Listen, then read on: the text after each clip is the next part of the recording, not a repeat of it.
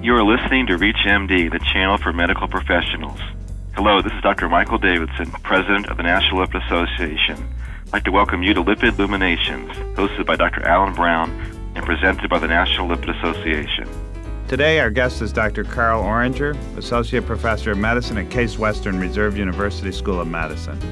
He's also the director of the Lipid Clinic and Preventative Cardiovascular Medicine Program at University Hospitals Case Medical Center. Dr. Orringer currently serves as the president for the Midwest chapter of the National Lipid Association. He's going to speak to us today about improving adherence to lipid lowering therapies, and in particular, not just improving adherence, but a slightly different spin how to help those patients who are either underinsured or uninsured, a problem that we all have in our practices.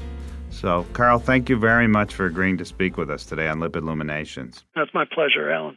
So maybe we could start by you telling us a little bit about the scope of the problem. We all have patients who have insurance and don't want to spend their money on their cholesterol lowering drugs. Though interestingly, drugs for erectile dysfunction are never too expensive for them.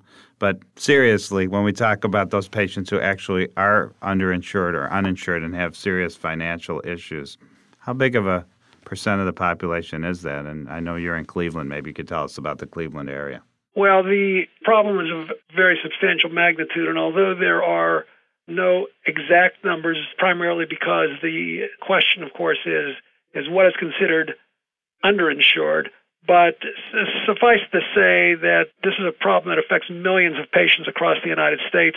It tends to be more of a problem in inner cities, but because of difficulties related to the economy, many people have lost their jobs find themselves in positions where they're no longer able to pay for their for medical care or medications.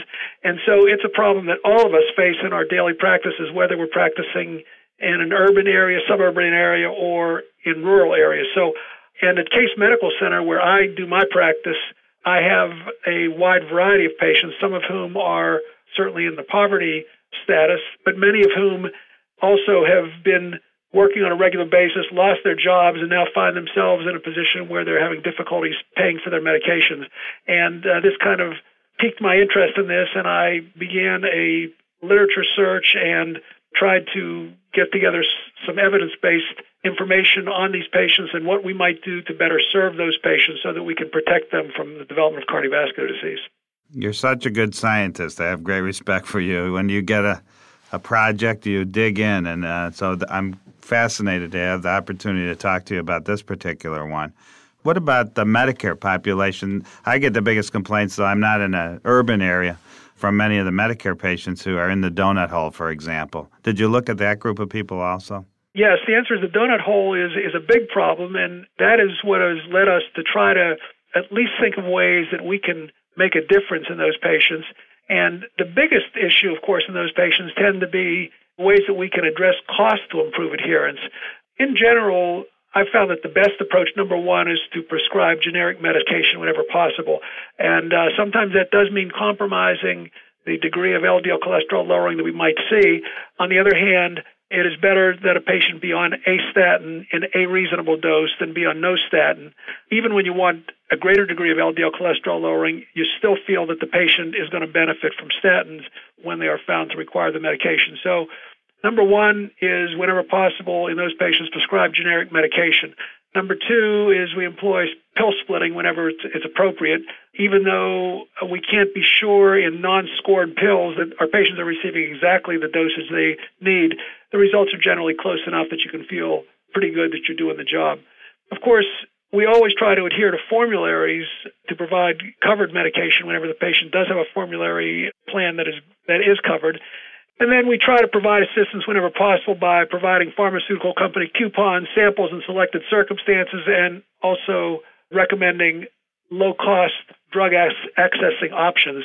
Ways that we do that, for example, is that we encourage patients to look at some of the larger pharmacies such as Walmart, Target, and other large pharmacy chains where patients can receive a one month supply of a pretty good dose statin, generally for $4 and for three months, $10. So, for example, a patient can receive simvastatin 40 milligrams and get roughly 40% reduction in LDL cholesterol And if you can accomplish that for $4 a month, you've done a pretty good job. You can do that at Target, and there are also uh, online approaches that can be used. There are different sites. So, for example, one is called healthwarehouse.com, where you can get 30 tablets of simvastatin, for example, for $3.50. You can move to 90 tablets for $9.50.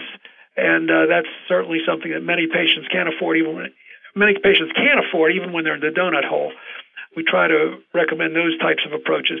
There's also an interesting approach that we're sometimes able to use in selected patients, depending upon the circumstances, and that is there are drug repository programs. And these programs actually are available in 38 states, and they provide for the use of recycled or unused prescription drugs in single use sealed packaging from nursing homes, state programs, or other medical facilities. In each state, there are pretty strict guidelines that assure patient safety, and this provides an opportunity for many patients to actually get access to brand name drugs. For example, the state of Ohio, where I live, our state was the first one to develop the uh, drug repository program, and this was done in 2002. But we have access for patients who meet the criteria. And that is, these are patients who they actually have to be a, a, patient in a nonprofit clinic. They have to have no active third party drug reimbursement coverage, and they have to be a resident of our state. But for example, they can get any of the brand name drugs that you could prescribe, rosuvastatin, atorvastatin, ezetimibe, any of these drugs can be obtained up to a 30 day supply for about $7.40 and 90 days of a generic drug can be provided for $7.40 as well. Now, there's a postage charge, usually about $5, but again, this is a great service to patients in our state, and, uh, and it is available in 37 other states. That's great. I wasn't aware of that program. If you're just tuning in, you're listening to Lipid Illuminations on ReachMD Radio XM160, the channel for medical professionals. I'm your host, Dr. Alan Brown. Today, our guest is Dr. Carl Orringer, Associate Professor of Medicine at Case Western Reserve University School of Medicine. He's also the director of the Lipid Clinic and Preventative Cardiovascular Medicine Program at University Hospitals Case Medical Center. Dr. Orringer currently serves as the president for the Midwest chapter of the National Lipid Association. What about the pharmaceutical companies themselves? We have one nurse in our clinic, her only job, and, and it's not for the lipid clinic, but for the whole practice is to take those patients who have uh, limited income. Uh, the cutoff for many companies is $28,000 a year, and then they can fill out forms that allow for the company to provide what they call patient assistance and basically send them free medication. Is that something that you looked into in your review, and, and who qualifies for that? These generally are patients who do not have drug coverage or do not have access to insurance for their drugs. We're checking now, but we've actually looked at about 10 or 12 different companies that have different drug programs that enable people to get lower cost drugs. The good news is is that it is accessible to patients. The bad news is that each company has fairly extensive forms that have to be filled out. And if you search in the literature, there are actually, they've discussed this in various places in the literature, but unfortunately, most people find the forms to be relatively onerous and uh, difficult to fill out. And if you forget one box of one form, the pharmaceutical company will send it back to your patient, and the patients get frustrated and they just stop doing it. it this doesn't tend to work as well in people with lower levels of education because they just find that the forms are impossible to fill out. So while the good news is is that these programs are available, the bad news is is that the access to these programs is in reality quite limited definitely a function of the patient's educational level and very, very hard long term to maintain an ongoing stream of, of medication because just because the forms are difficult for many patients to fill out. Yeah, so let me throw out there that our experience was the same. However, having one nurse who became pretty much an expert in how to help fill out those forms helped us make a fairly big jump in the number of patients that we could receive the help with. So I, I might just suggest to our audience that you get somebody in your office familiar with the process and put them in charge of filling out those forms for the patients. Let's talk about beyond the accessibility of medications for the underinsured, and I think you covered that eloquently, the different options available. And I think probably what I got from that is I ought to check and see what's available in my own state. There's probably some things going on that I don't even know about. But the other question would be what about the lifestyle modification issues? Do you see a difference based on socioeconomic status about willingness to or even the affordability of for such things as a low fat diet or regular exercise? There are a number of major predictors to poor adherence to medical treatment. These include, among others, there are psychological issues, especially depression, which tends to uh, sabotage your best uh, intentions. The presence of cognitive impairment, people just not being able to process the information, is often a problem. Patients who feel that because the disease is asymptomatic, it's not that important, that's another issue. Patients who just don't follow up appropriately in your clinic or your office. People who run into medication side effects are less likely to adhere long term. If they don't believe that the treatment is really going to make a difference, that reduces adherence. If they just don't understand what the illness is all about, if they don't have a good doctor patient relationship with you, that can certainly impair your patient's ability to take medication long term. If they don't have the money to get to your office, I mean, I've seen that situation in, in the number of patients. And certainly, if you see a patient with multiple missed appointments, you know that that patient is unlikely to adhere to any medication regimen. Also, complex treatment regimens tend to sabotage you too. You know, if you have patients who have to take many different medications at many different times of the day, or if there are multiple instructions related to a medication, that can also be a big problem. And then, of course, I think one of the biggest problems is uh, either the patients can't afford the medication or or they can't afford the copay. And so, when you kind of consider all of those issues, and then especially with regard to the question of how does this impact in patients with lower socioeconomic status, there have actually been studies to show that people who are in the lower socioeconomic groups consume more white flour products, potatoes, beans, organ meats. They eat a lot of fried foods, whole milk, animal and vegetable fat. They eat a lot of sugars, sweets, and cakes, and sweetened beverages and beer. And unfortunately, all of those tend to have adverse effects either on cholesterol or triglycerides or both.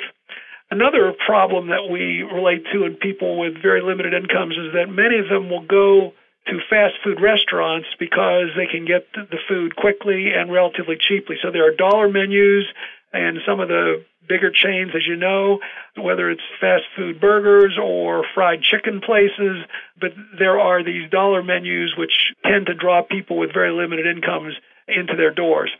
Another issue is recreational activity in people with lower socioeconomic status.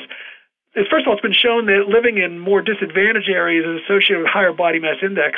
And many of these patients get less recreational activity because they have less access to public places to exercise. There's a perception of less neighborhood safety and kind of public disorder where they live. And there's a higher perception of neighborhood crime and unattended dogs and unpleasantness of neighbors and untrustworthy neighbors the problem is further compounded by issues related to smoking. You know, uh, there's a very clear link between socioeconomic status and smoking. It's been shown, for example, that more than 30% of adults below the poverty level smoke as compared to about 19% at or above just the poverty level. I'd like to thank my guest, Dr. Carl Orringer, Associate Professor of Medicine at Case Western Reserve University School of Medicine. He's also the director of the Lipid Clinic and Preventative Cardiovascular Medicine Program at University Hospitals Case Medical Center. Dr. Orringer currently serves as the president for the Midwest chapter of the National Lipid Association. Thanks for spending time with us this week on Lipid Luminations. That's my pleasure, Alan. Thank you for listening to Lipid Luminations presented by the National Lipid Association. For more information, visit www.lipid.org.